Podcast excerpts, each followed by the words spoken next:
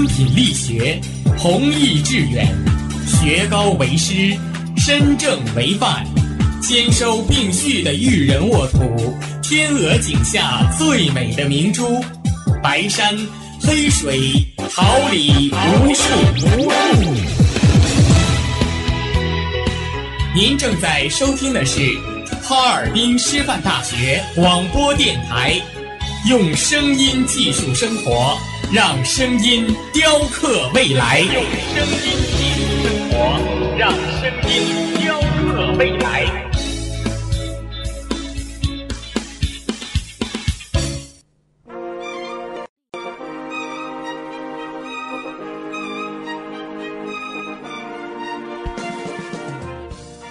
春华秋实，桃李不言。炫动之声，无限精彩。F M 七十六点二。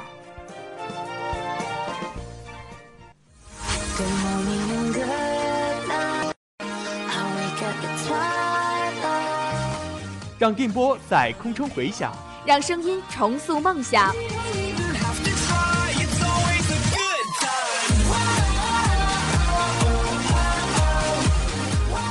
在青春的旅途上，用电波打破沉寂，在年少里声音尘封迷茫。我的快乐源泉，我的青春宣言。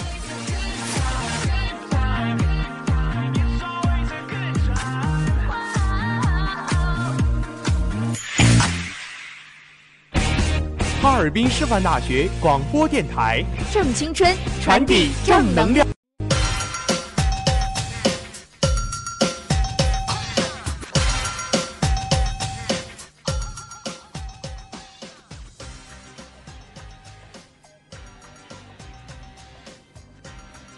我们是发现者，为您寻找社会大事小情；我们是传讲述世界奇闻趣事。聚焦最热话题，探寻事件真谛。快乐广播，快乐生活。这里是调频七十六点二兆赫，哈尔滨师范大学广播电台，每天中午为您带来的资讯零距离。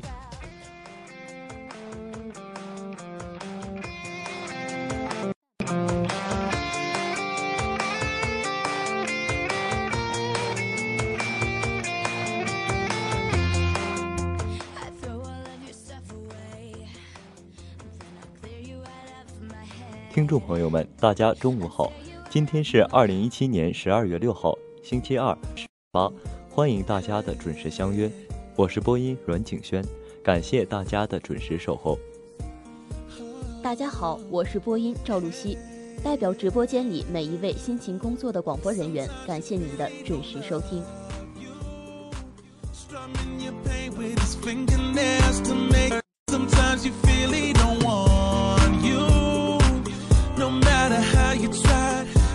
Don't seem to know your worth. Like living in two separate worlds at the same time. With our communications offline. So let me turn off your satellite. He's not there. Looking for Superman. 关注新闻，感悟生活，让我们一同了解今天的内容提要。土耳其爱国党主席，中国承诺永远不称霸的承诺彰显大国风范。野外大熊猫患病获救，未脱离生命危险，正在救治。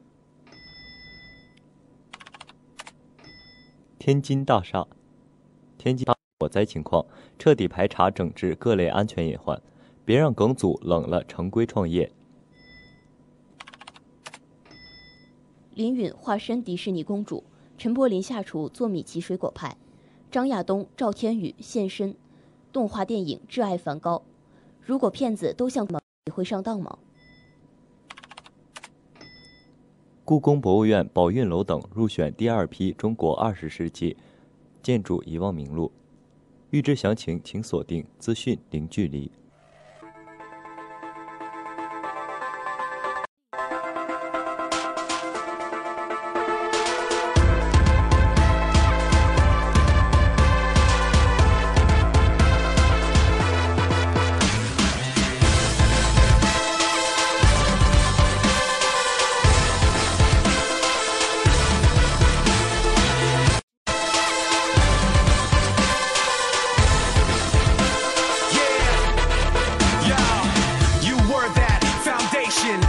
I be another one? No, I followed, so taken, so conditioned I could never let go. Then sorrow, then sickness, then the shock when you flip it on me.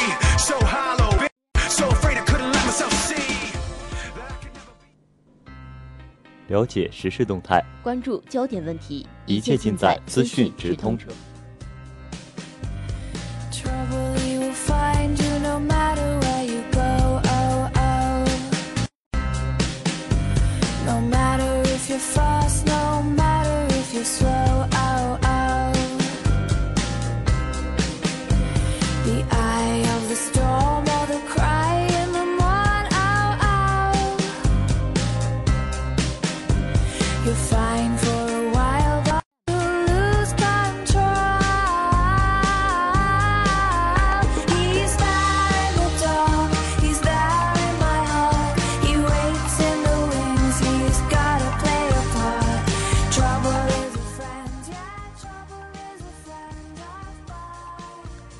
土耳其，中国承诺，永远不称霸的承诺彰显大国风范。中国无论发展到什么程度，都永远不称霸，永远不搞扩张。当时我听到习近平主席这句话后，非常感慨。十二月一号下午的中国共产党与世界政党高层对话会开，土耳其爱国党主席多乌佩林切克现场聆听了中共中央总书记、中国国家主席习近平的致辞。当晚，他表示，永远不称霸体现了一个富有使命感的政党和国家应有的担当。永远不称霸的说法，早在毛泽东的一九七四年，邓小平在联合国发言时也明确表达，要和第三世界其他国家一起，为反对帝国主义、霸权主义、殖民主义而斗争。多乌表示，在他看来，这样的致辞向世界传递了重要的信息。革命时代，人类社会不再应该有向外持续征服殖民的超级大国，我们需要共享发展成果，共同面临全人类的命运。多乌强调，面对新时代，中共十九大提供了新的希望。为什么说是新希望？答案在推动构建人类命运体的议题法是极具实践意义的。早在中共十九大召开之前，多乌即对这次会议十分关注。他在接受媒体采访时表示，这次会议对中国和世界而言都很重要。还有一个新的希望，就是明确的、持续性的反腐。这项工作给中国人民的生活带来了改变。他从上而下联合了中国不同群体的所有人，同时他也向世界表明，坚持有中国特色的社会主义道路是正确的。谈及中土关系，多乌表示，一带一路倡议的新的机遇，土耳其有着十分关键的战略地位。从地缘角度来说，土耳其可以成为中国在西亚经济、贸易等领域的重要伙伴。十二月一号，多乌作为外访嘉宾在北京参观了砥砺奋进的五年大型成就展。回顾当天的经历，多乌表示，他能直观地感受到，在习近平主席领导下，中国过去五年中取得的进步和各项建设成就。习近平谈治国理政已经被翻译成了土耳其语，所以我对于他的治国理政经验十分熟悉。想说的是两个关键词，一是安全，一个是发展共享。安全意味着中土两国面临共同的安全威胁时，要携手应对，一起消除和抵抗战争暴力和帝国强权。发展共享则意味着中土两国间要致力打破彼此的隔阂，用包容开放的心态一起共享人类文明成果。多乌表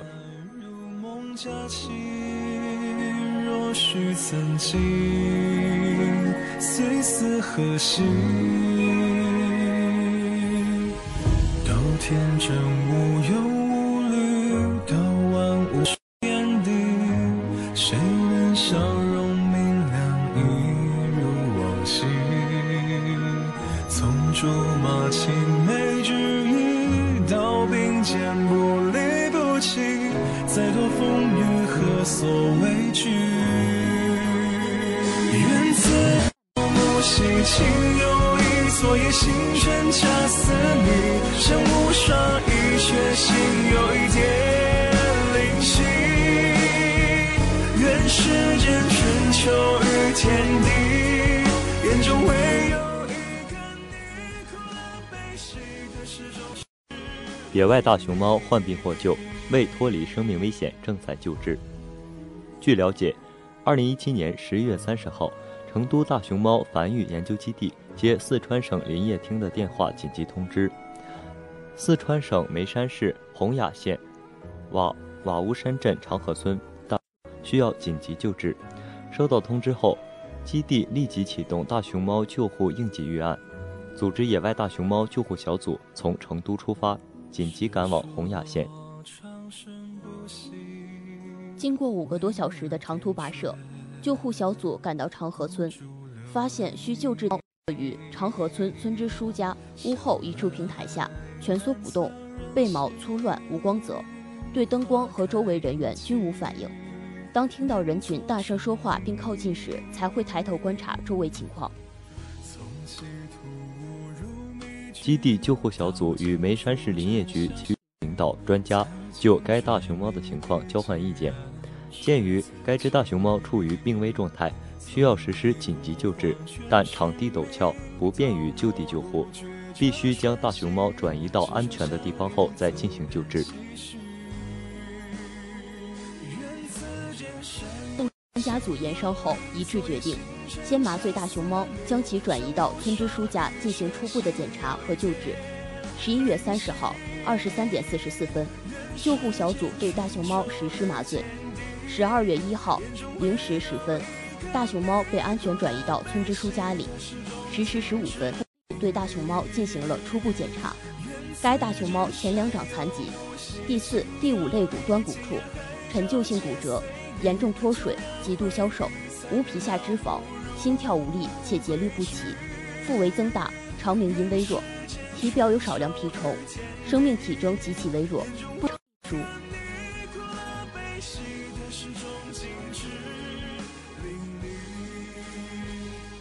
为确保大熊猫的安全，救护小组决定马上对该大熊猫进行紧急救治，在其生命体征初步稳定后，立即将大熊猫运送到成都大熊猫繁育研究基地救护中心进行救治。根据专家的分析，判定被救治的大熊猫为雌性，年龄初步判定为十六至二十岁左右，有过产崽的经历。截至发稿，救护小组正在全力对该大熊猫进行抢救治疗，该大熊猫还没有脱离生命危险。基地救护小组将尽最大努力救治该大熊猫。不堪一击好不好？一碰到你我就被撂倒，世事沉睡冰山后从容脱逃，你总是有办法轻易做到，一个远远的笑就掀起汹涌波涛，又闻到眼泪沸腾的味道。明明你也很爱我，没理由爱不到。只要你敢不懦弱，凭什么我们要错过？夜长梦还多，你就不要想起我，当你就知道有多痛。天津通报大厦火灾情况，彻底排查整治各类安全隐患。十二月一号凌晨四时七分，天津河西区友谊路与平江道交口的城市三十八层发生火灾，早晨六时四十分，火势已被扑灭。根据现场反复清理检查，共有十人遇难，五名伤员正在医院救治。据介绍，五名伤员送院时主要是一氧化碳中毒和呼吸道损伤。天津调员全力以赴救治，伤员目前伤情平稳。起火原因正在进一步调查中，相关负责人员已被控制，人员救治、善后处置等工作正有序进行。事故发生后，天津市委市政府高度重视，市委书记作出批示，要求及时如实公布权威信息。第一位的是全力抢救伤员，要进行严格的事故调查，查明起火原因，严肃追责问责，依法依规处理，要举一反三，迅即在全市进行普查和预防整改，彻底排除类安全隐患，坚决防止类似事情发生。你就不要向我道。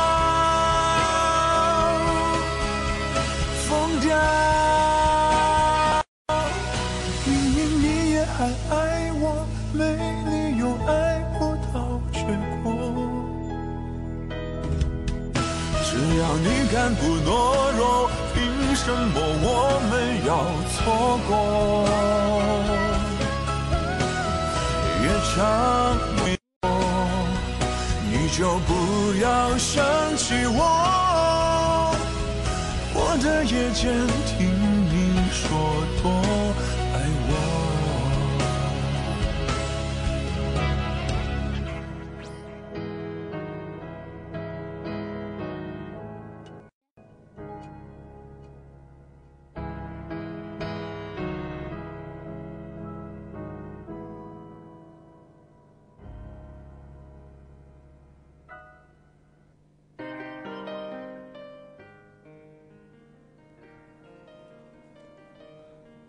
别让梗阻冷了城规创业，让城规回得来留得下，需要地方破梗阻、搭平台、送服务、创新体制机制，构建全链条体系。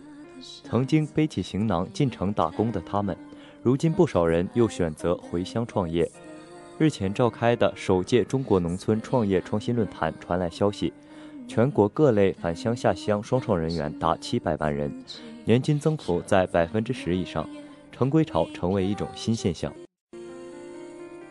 人的流动是社会活力最重要的表征。这些年，许多地方村庄空心化、农民老龄化、留守儿童、留守老人问题凸显。一个根本原因就是农村青壮劳动力长期净流出。城规到来意味着乡村志气发生变化，他们带着浓浓的乡情，带回资金、技术、新观念。 将为农村发展注入新鲜血液，为乡村振兴带来巨大人口红利。城规们回到故土，是否就能留得住？创业要用地，土地问题首当其冲。返乡下乡，国家出台一系列扶持政策举措，当然少不了城规们反映。在基层，通常遇到政策梗阻。 比如，政策允许城规和当地农民合作改建自住房，但在实际操作中，权属划定难，手续操作难。曾经采访的一位返乡创业者坦言，基地建成两年了，但团队成员一直为住处、加工厂发愁，没有用地指标，只能住在临时搭的简易棚里，管得太死，政策难为。 创业要资金，融资难仍是瓶颈。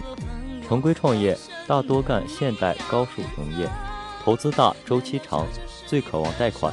但有的金融政策到基层变了样，比如政策要求一定额度内的抵押、免担保，但一些银行出于风险考虑，不仅要有房产等物品抵押，还要求至少两个公职人员担保。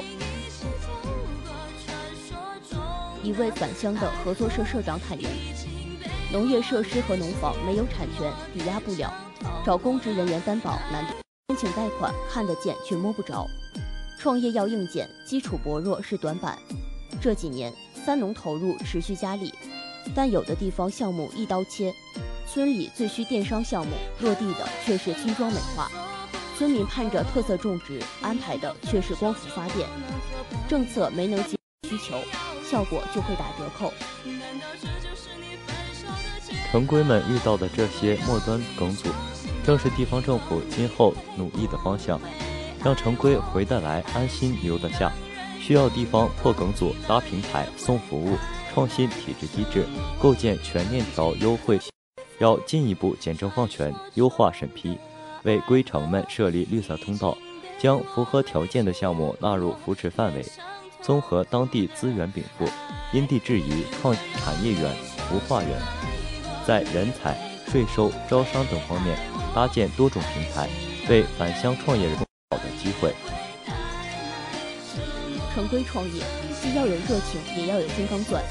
新时期农业的新潜力，不仅在农产品绿色放心少，更在于农村能够养眼、养肺、养心。推进农业供给侧结构性改革，不能穿新鞋走老路，而要远村区变景区，劳动变运动，产品变商品，实现农业全链条升级。这需要加强培训，让更多农村双创人员懂农业、懂农村，激发农业农村新动力。广阔农村创业，营造有利于乡村发展的创业环境，让城规们在家乡大展身手，助力农业成为一个令人羡慕的产业，农村成为令人向往的美好家园。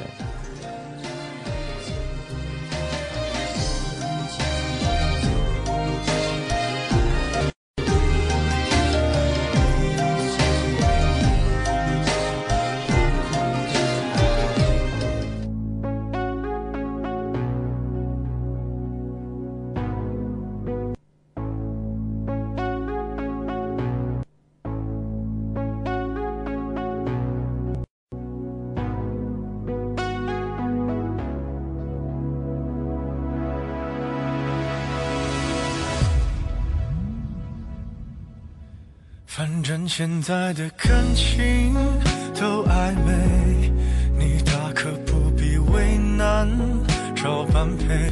出国的人排队谈体会，趁年轻别害怕一个人睡。可能是现在感情太昂贵，让付出真心的人好狼狈。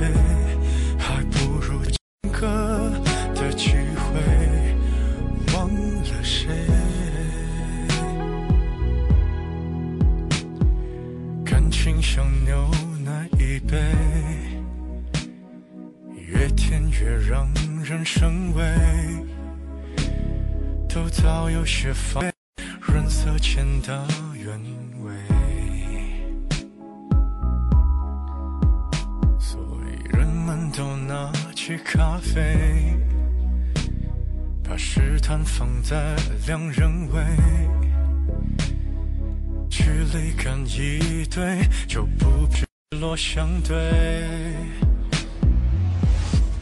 反正现在的感情都暧昧，你大可不必为难。引领时尚潮流，掌握众星动向，一切尽在娱乐风向标。而无味，可能是现在感情太珍贵，让付出真心的人好疲惫。谁不曾用过卑微的词汇，想留住谁？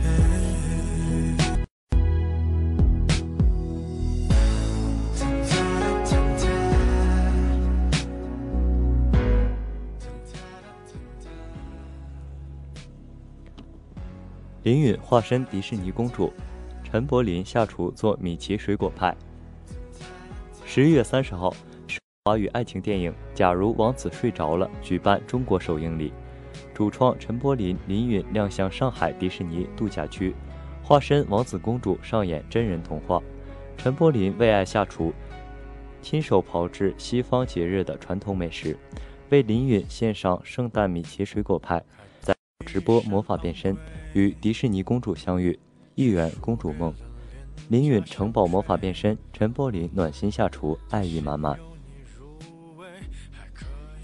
在上海迪士尼度假区这个充满魔力的地方，童话随时随地发生，梦想时时刻刻会实现。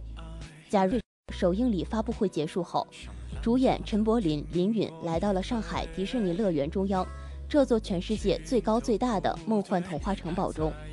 在城堡的公主房间里，林允换装变身，穿上优雅礼服的她，比平日的活泼俏皮更多了一份复古感。随后，都市灰姑娘、灰姑娘唯美同框，现场模仿灰姑娘的经典动作。随着林林允灵动转圈，只见水晶纱裙轻轻曳动，裙摆飞舞，满屏的梦幻感令现场观众不禁惊叹，简直美出了天际。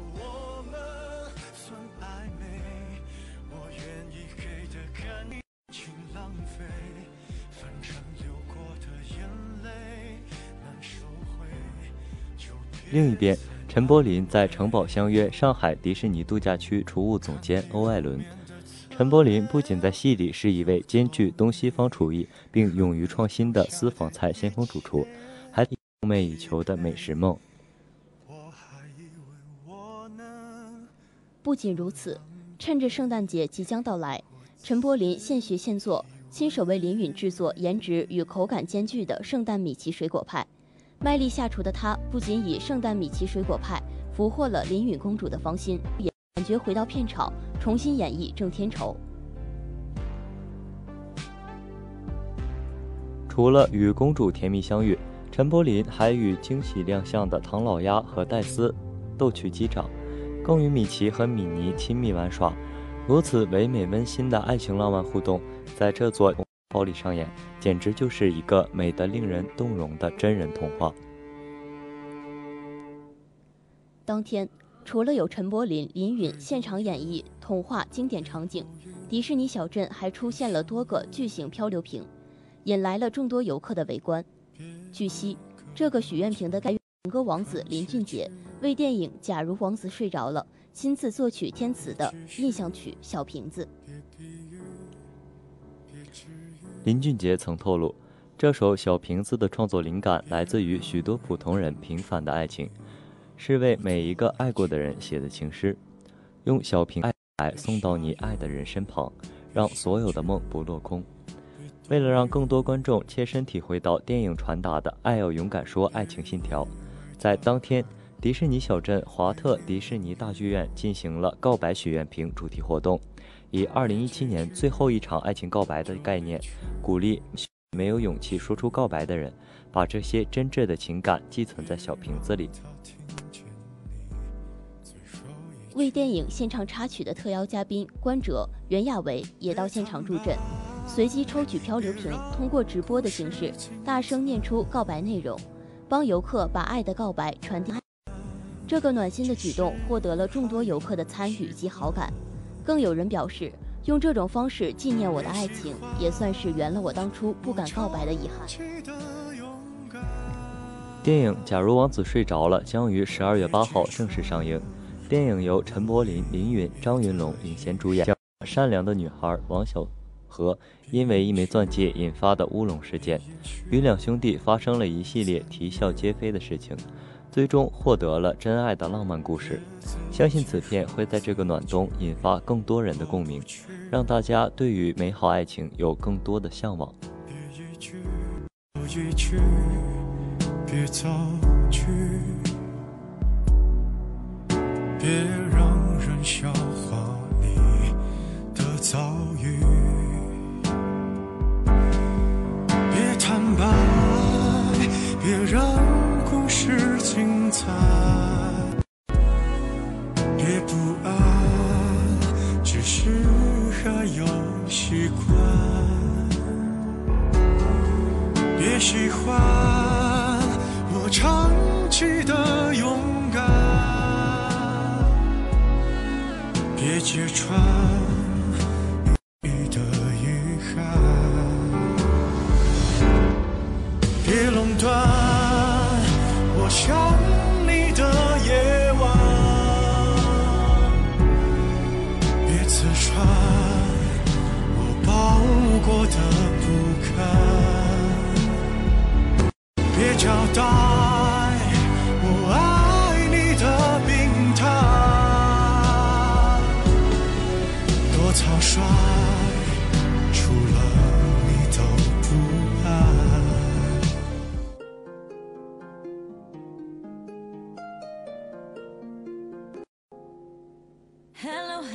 baby, you called, I can't hear a thing. I have got no service in the club, you say, say. What, what, what did you say? Oh, you're breaking up on me. Sorry, I cannot hear you, I'm kinda busy. I'm kinda busy.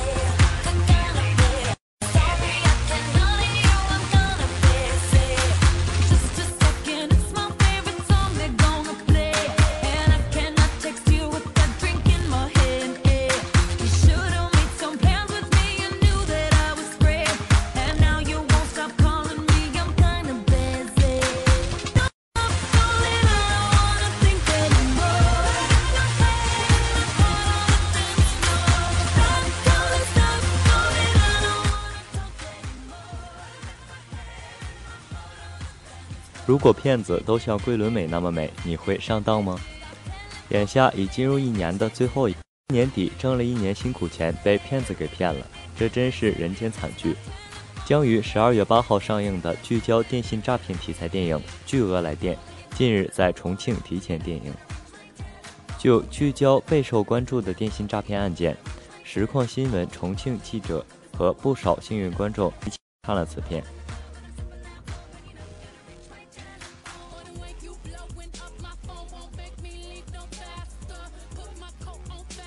影片由彭顺执导，陈学冬、张孝全、桂纶镁、蒋梦婕主演，讲述的就是电信诈骗。和贺岁档众多大片相比，更有社会意义。电信诈骗到底有多少招数？诈骗团队的每个环节都是如何操作？《巨额来电》根据公安部真实备案案件改编，首次将电信诈骗各个流产业链拆解给观众看。很多重庆观众表示，这电影看着真惊心动魄又受用，完全骗指南来看了。防骗第一招：保护信息，骗子不放过任何细节。巨额来电取材自公安部备案的案件，每一个故事环节都有真实故事作为参考。针对学生的学费补助诈骗，读者们在都常看到大学生助学金被骗的新闻。电影中的情形就是来自现实生活，女大学生接到领取助学金的电话，但对方要求她把学费交到基金中心来才能返回她的助学资金，一大笔学费就这样不翼而飞。除此之外，对成年人的孩子出现意外骗局，针对商界精英的财税骗局。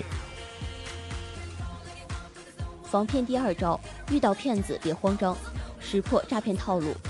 除了花式诈骗手法，影片还揭秘了诈骗团队的组织架构。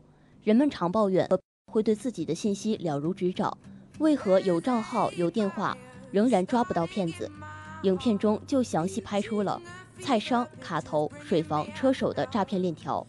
菜商负责收集并出售公民信息，卡头负责办理成百上千张银行卡，水房和车手则负责在层层转账、分头提现。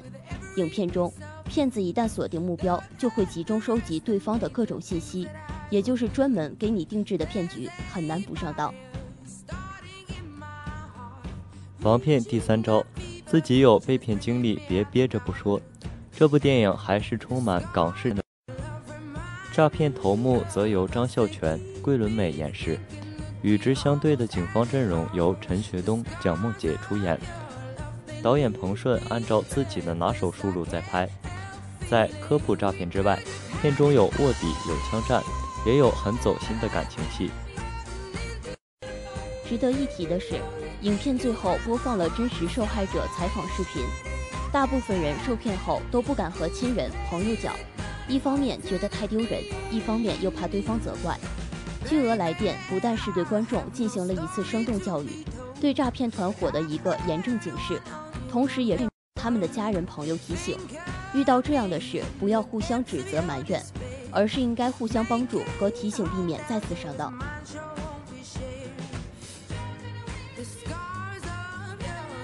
实况新闻重庆时报记者在映后的采访时问到一些观众，几乎大家都与他的商业片比，这部电影真的应该带爸妈看看了。有时候我们只是提醒真的没用，要把赤裸裸的现实摆在他们面前。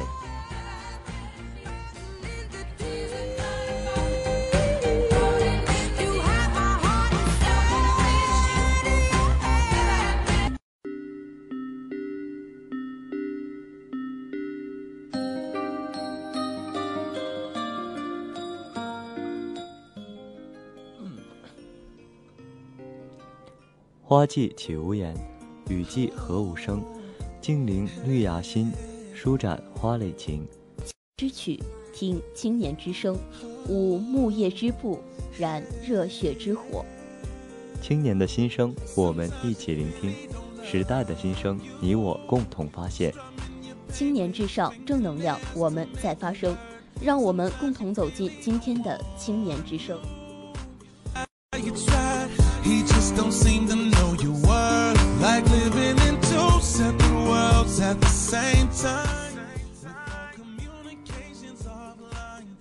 故宫博物院宝运楼等入选第二批中国二十世纪建筑遗忘名录。二号，第二批中国遗忘名录在安徽池州发布。故宫博物院宝运楼、鼓浪屿以及现代建筑群、西柏坡、中共中央旧址、井冈山革命遗址等入选是次名录。记者从这批遗产项目中发现，有十六个工业遗产项目。例如大庆油田工业建筑群、茅台九酿酒工业遗产群、石景山钢铁厂等，其中位于安徽池州的国润茶叶、祁门红茶、老厂房并非大型工业企业，但是它保留了完整的老厂房、工艺流水线、茶生产工艺，形成了物质文化遗产与非物质文化遗产兼得的全遗产样板。据了解，第二批中国二十世纪建筑遗忘项目遍及中国二十五个省市自治区，项目凸显了中国优秀传统的是涵盖文化教育类、工业遗产类、居住类、建筑群等方面。本批遗产项目有很多作品都由建筑大师主持或参与设计，例如梁思成先生设计的北京大学地质学馆旧址，杨廷宝先生等主持设计的烈士纪念塔，张开济大师设计的百万庄住宅区等。中国工程院院士马国新认为，入选建筑遗产名录只是开始，并非结束。作为建筑遗产，以后会面临一系列的保护和开发利用问题，值得。故宫博物院院长单其祥介绍，故宫近年来在文物保护方面费很大劲，努力让文物活起来，力争其在原环境下有尊严地被保护下去。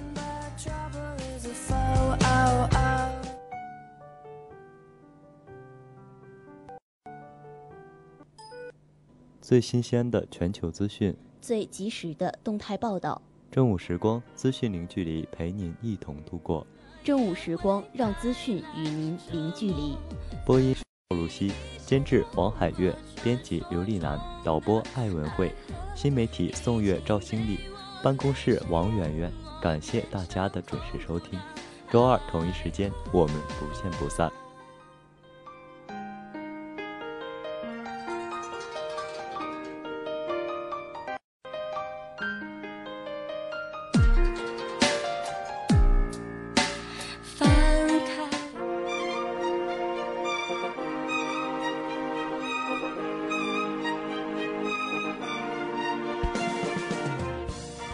春华秋实，桃李不言。炫动之声无 F M 七十六点二。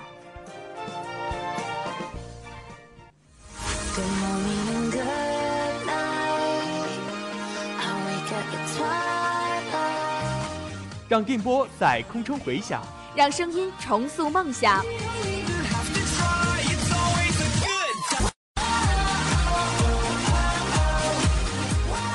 在青春的旅途上，用电波打破沉寂；在年少的岁月里，让声音尘封迷茫。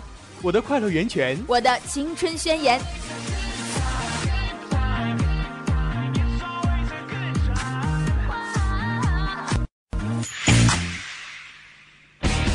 哈尔滨师范大学广播电台，正青春，传递正能量。